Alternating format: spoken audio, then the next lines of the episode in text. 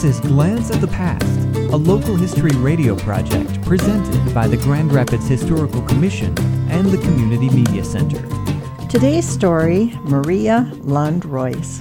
During her life, native Grand Rapidian Maria Lund-Royce combined the aptitudes of her inventor father and musician mother. Her talents found an outlet in the worlds of manufacture and music. Royce's idea for adjustable dollies under wash pails founded a family business, Royce Rolls Ringer Company. A 1913 graduate of Union High School, Maria Lund had studied piano from the age of 9. Later, she interrupted her active life as a performer with train trips to Chicago to study with Leo Sowerby.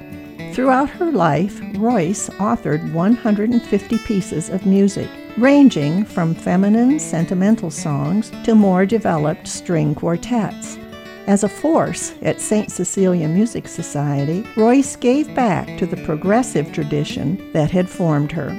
She composed, performed, and organized programs. She was a member of the St. Cecilia Quintet and accompanied numerous visiting artists. She took her abilities outside the club world in the 1930s to teach music to deaf children. Sensing rhythm through their hands placed on the piano case, they learned to sing through the oral deaf system at Alger School. Royce directed a Campfire Girls Orchestra and the Children's Playhouse. At the same time, she composed music to be performed at the WPA concerts featuring Michigan composers.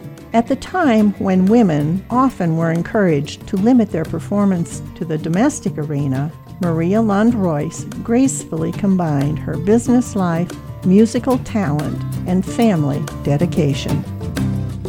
For more information about Grand Rapids history, visit the Grand Rapids Historical Commission website at historygrandrapids.org.